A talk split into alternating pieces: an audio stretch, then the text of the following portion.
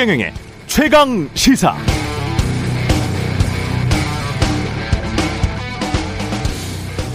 네, 대우조선해양이 지난달 28일 정기 주주총회를 열고 박두선 조선 사장을 대표이사로 선임했습니다. 이를 두고 인수위가 이건 임기 말 부실 공기업 알박기 인사 이렇게 정의했습니다. 박두선 대표이사가 대통령 동생의 대학 동창이라는 것이죠.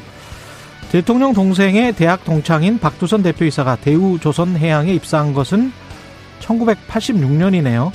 상무, 본부장, 부사장을 거쳐서 이번에 대표이사가 됐던데 그럼 40여 년 전에 미리 대학 동창을 알박기로 씹어놓고 형이 대통령 되니까 대학 동창을 대표이사 시켰다 이렇게 되는 겁니까? 이보다는 좀 더 구체적인 뭔가가 나와야 될 것 같습니다. 예를 들어서 노무현 정부에서 이명박 정부로 정권 교체기 때 2009년인가 그랬던 걸로 제가 기억하는데요. 대우조선해양 남상태 사장이 연임했을 때처럼 연임 로비를 부탁하기 위해서 산업은행장에게 21억 원을 준 혐의가 있다든가 이거는 대법원 판결로 확정된 겁니다. 아니면 당시 언론 보도처럼 이명박 전 대통령의 친구 천신일 회장과의 친분 관계나 김윤옥 여사를 누나라고 부를 만큼 친한 사이였다는 그런 구체적인 팩트들이 언론 보도에 나와야 알박기 인사 또는 정권의 부정부패로 의심받을 만한 정황, 연결고리가 만들어지겠죠. 대통령 동생의 대학 동창. 이것만으로는 아직 약합니다. 네, 안녕하십니까. 4월 4일 세상에 이익이 되는 방송 최경련의 최강시사 출발합니다. 저는 KBS 최경련 기자고요. 최경련의 최강시사 유튜브에 검색하시면 실시간 방송 보실 수 있습니다. 문자 참여는 짧은 문자 50원, 기문자 100원이 드는 샵 9730 또는 유튜브에 의견 보내주시고요. 무료 콩 어플도 많은 이용 부탁드리겠습니다. 오늘 인터뷰 경기도지사 출사표 던진 국민의힘 유승민 전 의원 만나보고요. 더불어민주당 김남국 의원과 함께 지방선거 준비하는 더불어민주당 당내 기류도 좀 짚어보겠습니다.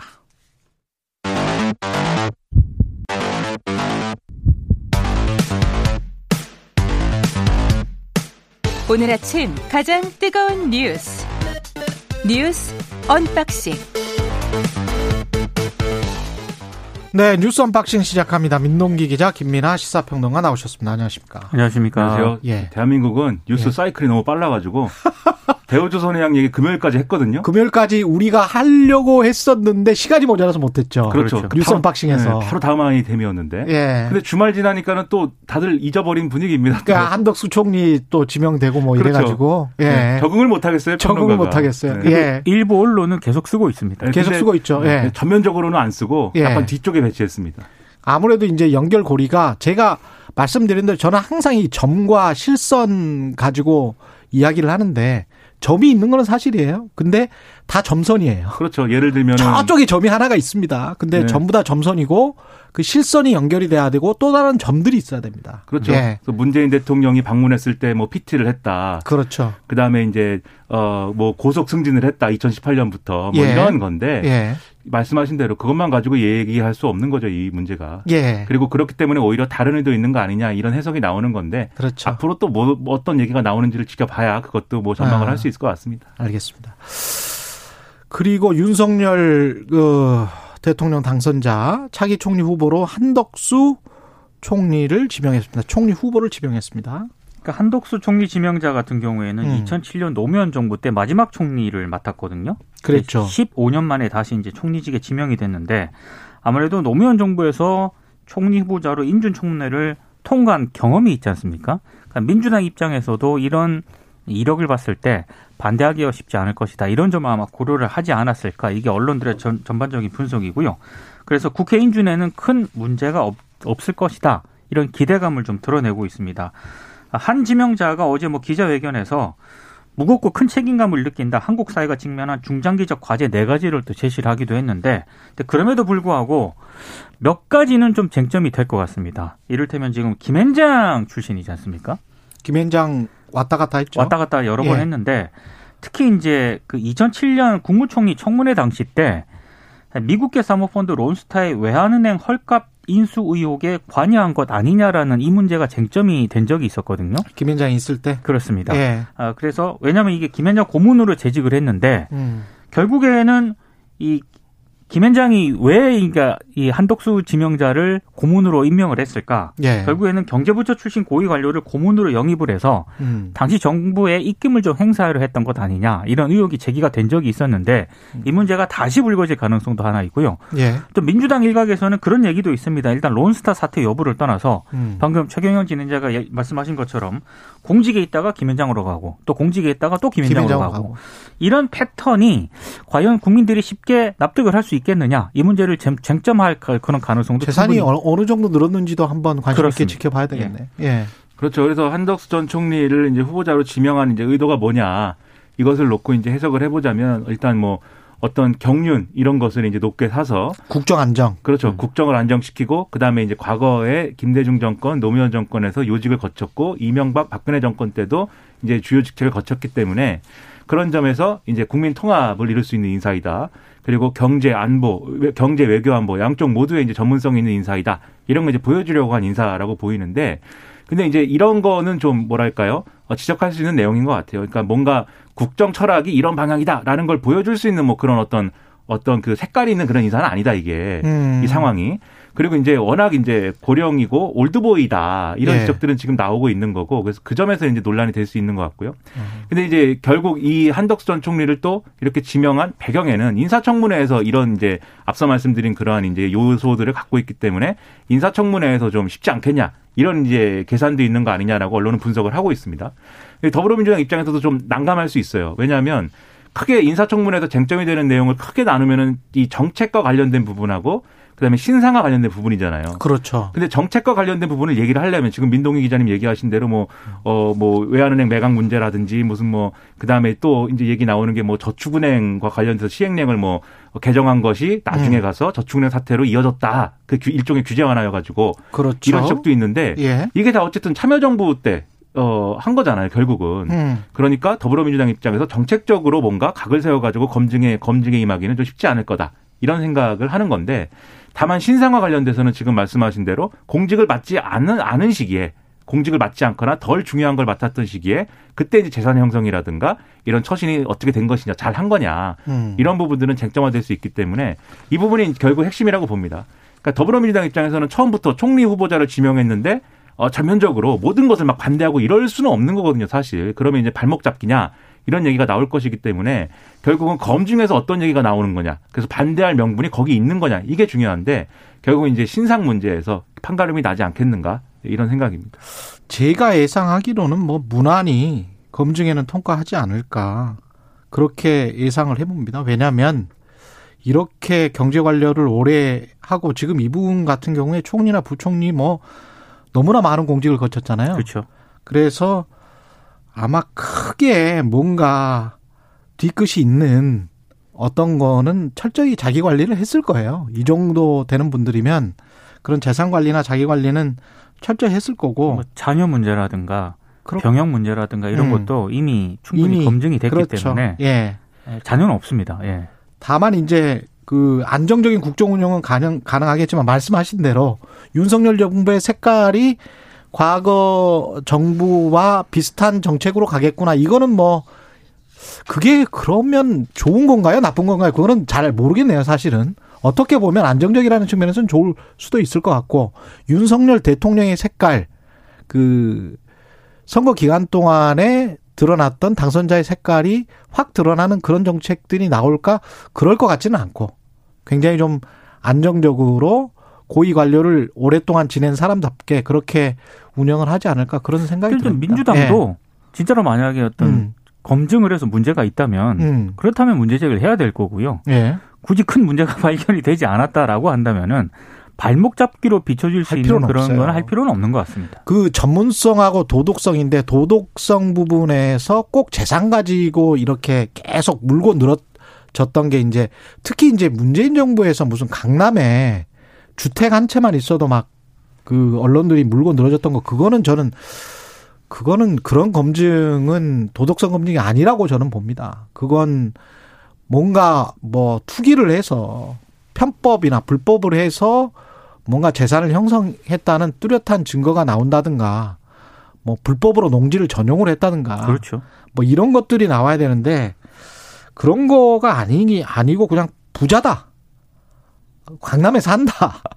이거 가지고는 그런 식의 그 도덕성 검증이나 비난 쪽의 어떤 기사는 안 나왔으면 좋겠어요. 어떤 정부가 됐든 간에. 예. 그거는 문재인 정부 때 언론이 잘못한 거예요. 그 문재인 정부를 그 비난하려고 하는 언론이 제가 보기에는 잘못한 것이고 그런 식의 언론으로 그게 검증 기사다라고 하는 거는 그런 그거는 윤석열 정부 때는 안 나왔으면 좋겠습니다.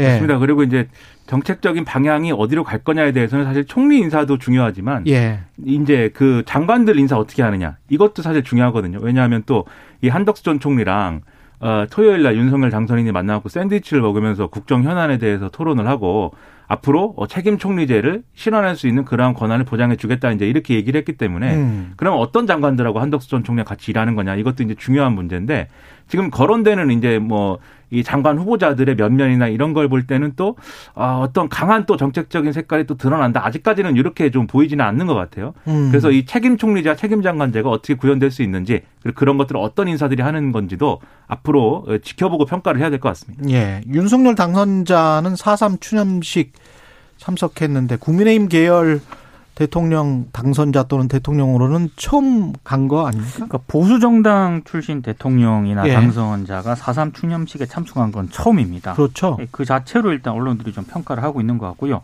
윤 당선자가 추념식에 참석을 해서 제주 4.3 평화공원이 담고 있는 평화와 인권의 가치가 널리 퍼져나가서 세계와 만날 수 있도록 새 정부에서도 노력하겠다 이런 점을 좀 강조를 했거든요.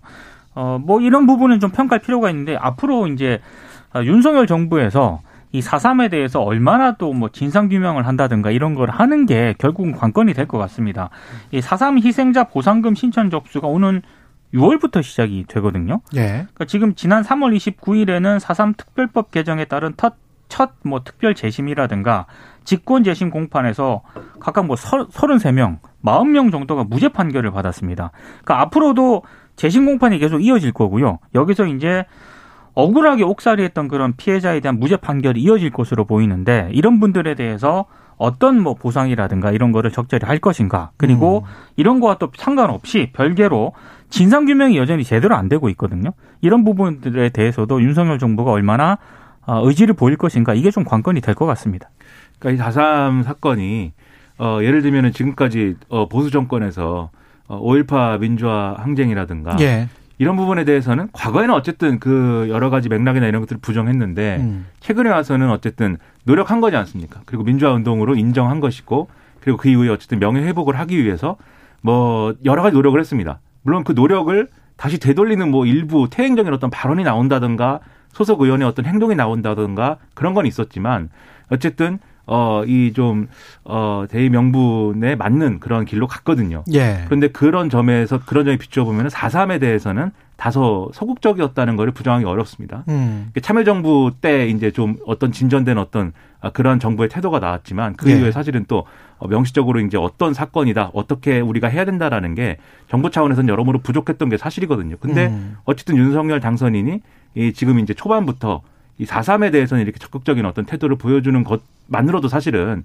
상당히 어떤 어좀 역사를 진전시킬 수 있는 어떤 행보를 한 것이다라고 저는 봅니다. 예. 지금 말씀하신 대로 그 이후에 계속 이러한 기조를 이제 이어가서 4.3의 음. 사건의 뭐 실체에 대한 논쟁 무슨 뭐 이런 것보다는 실제로 어 무고한 민간인들이 희생이 된 거잖아요. 아니 실체는 이미 드러났죠. 아 그렇죠. 근데 예. 그거를 가지고 또 예를 들면 오늘 보수 언론 등을 보면은 음. 그런 부분을 또 경계하는 사설 뭐 이런 걸 막 써요. 혹시라도 뭐 이러면서 근데 그런 거 말고 희생된 분들에 대해서 정부가 어떻게 해야 되는지 어떤 역할을 해야 되는지에 대해서 앞으로도 계속 이제 노력을 해야 되는 거죠. 그리고 그 노력하는 과정에 역시 이제 보수 정치가 호- 협력을 하고 역할을 해야 가능한 거거든요, 항상. 예. 그래서 그런 역할을 앞으로도 진지하게 해주기를 기대를 하고 있습니다. 이 사상과 관련해서는 아주 그 뭐 좌우 이념 대립 때문에 많은 분들이 희생 당하고 그런 것 플러스 정부가 정부의 국군이 양민을 학살한 사건들이 있- 있었잖아요. 그리고 그게 AP 통신에 의해서 퓰리처 상까지 받았습니다. 네. 노군이 학살 사건 같은 경우에. 그래서 그런 것들은 전 세계가 다 인정하는 팩트들이고 그리고 이건 전혀 다른 문제예요. 그럼 북한군도 규탄해야죠. 하지만 우리 정부군이 우리의 양민을 학살한 건 더 규탄해야죠. 그렇습니다. 그리고 예. 제가 말씀드린 이제 보수 언론의 우리는 논조는 민주 국가기 때문에 그런 거예요. 네, 보수 예. 언론의 논조는 이런 얘기였어요. 양민의 희생도 있었지만 음. 군경의 희생도 있었다. 그러니까 군경의 희생자도 기려야 된다. 이런 건데 그런 접근법이 대표적으로 이 사건에서 정부가 어떤 역할을 해야 되는지에 대한 그 부분을 사실은 어 뭐랄까요 논점을 흐리는 거잖아요. 그렇죠. 그러니까 오히려 그것이 이념 공세의 어떤 음. 어, 간접적인 형태의 이념 공세거든요. 그게 예. 그러니까 그런 논쟁하지 말고 지금 말씀하신 대로 민간인이 희생된 것은 분명한 사실이기 때문에 그 부분에서 정부의 역할을 해야 된다는 겁니다. 그걸 왜 미국의 퓰리처 상이 AP 통신 에게 퓰리처 상을 줬겠습니까? 훌륭한 보도니까 예. 좋겠죠. 예.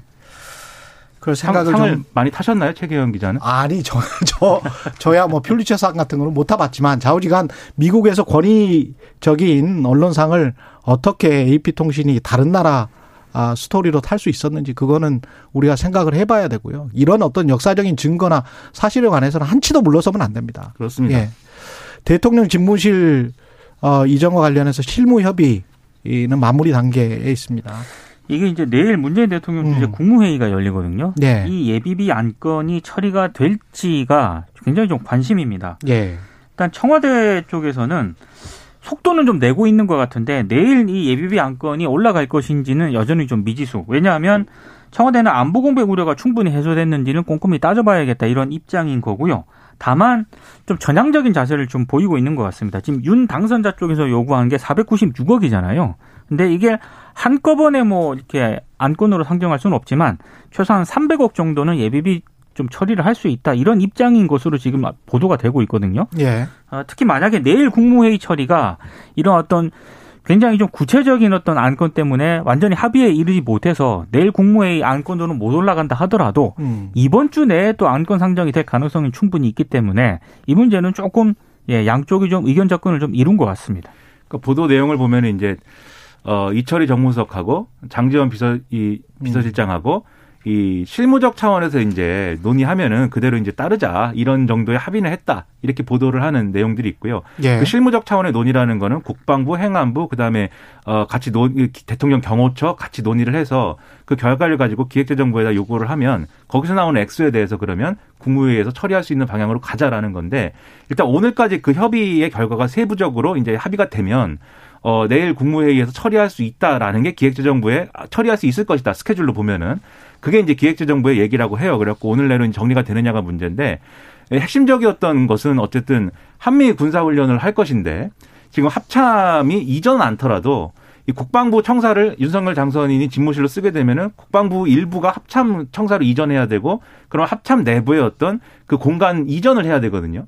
그러니까는 이 완전히 다른 데로 가는 게 아니라 내부에서 조정을 해야 되는데 음. 특히 한미 군사 훈련 하고 있는 와중에는 이게 어렵다. 그게 안보 공백이다. 그래서 이 부분은 빼고 합참 이동하는 것까지는 빼고 그래서 이제 300억 원, 300억대 억 원대의 예산을 먼저 처리하자라는 게 지금까지 실무 합의의 내용이라는 거예요. 이제 예. 보도 내용이. 예. 근데 그렇게 될 경우에 그러면 윤석열 당선인이 이제 약속한 대로 5월 10일 날 이제 어, 바로 이제 이 국방부 직무실에 들어갈 수 있느냐라는 게 5일 날 내일 국무회의 예산이 처리가 되더라도 그게 가능할 것인지는 앞으로 좀 지켜볼 필요가 있다는 거죠. 왜냐하면 공간 조정을 계속 해야 되기 때문에. 그렇죠. 한 달하고 뭐 한 일주일도 안 남았네요. 지금 그렇죠. 4월 4일이니까 네. 5월 10일이면 아, 그때 들어갈 수 있을까요?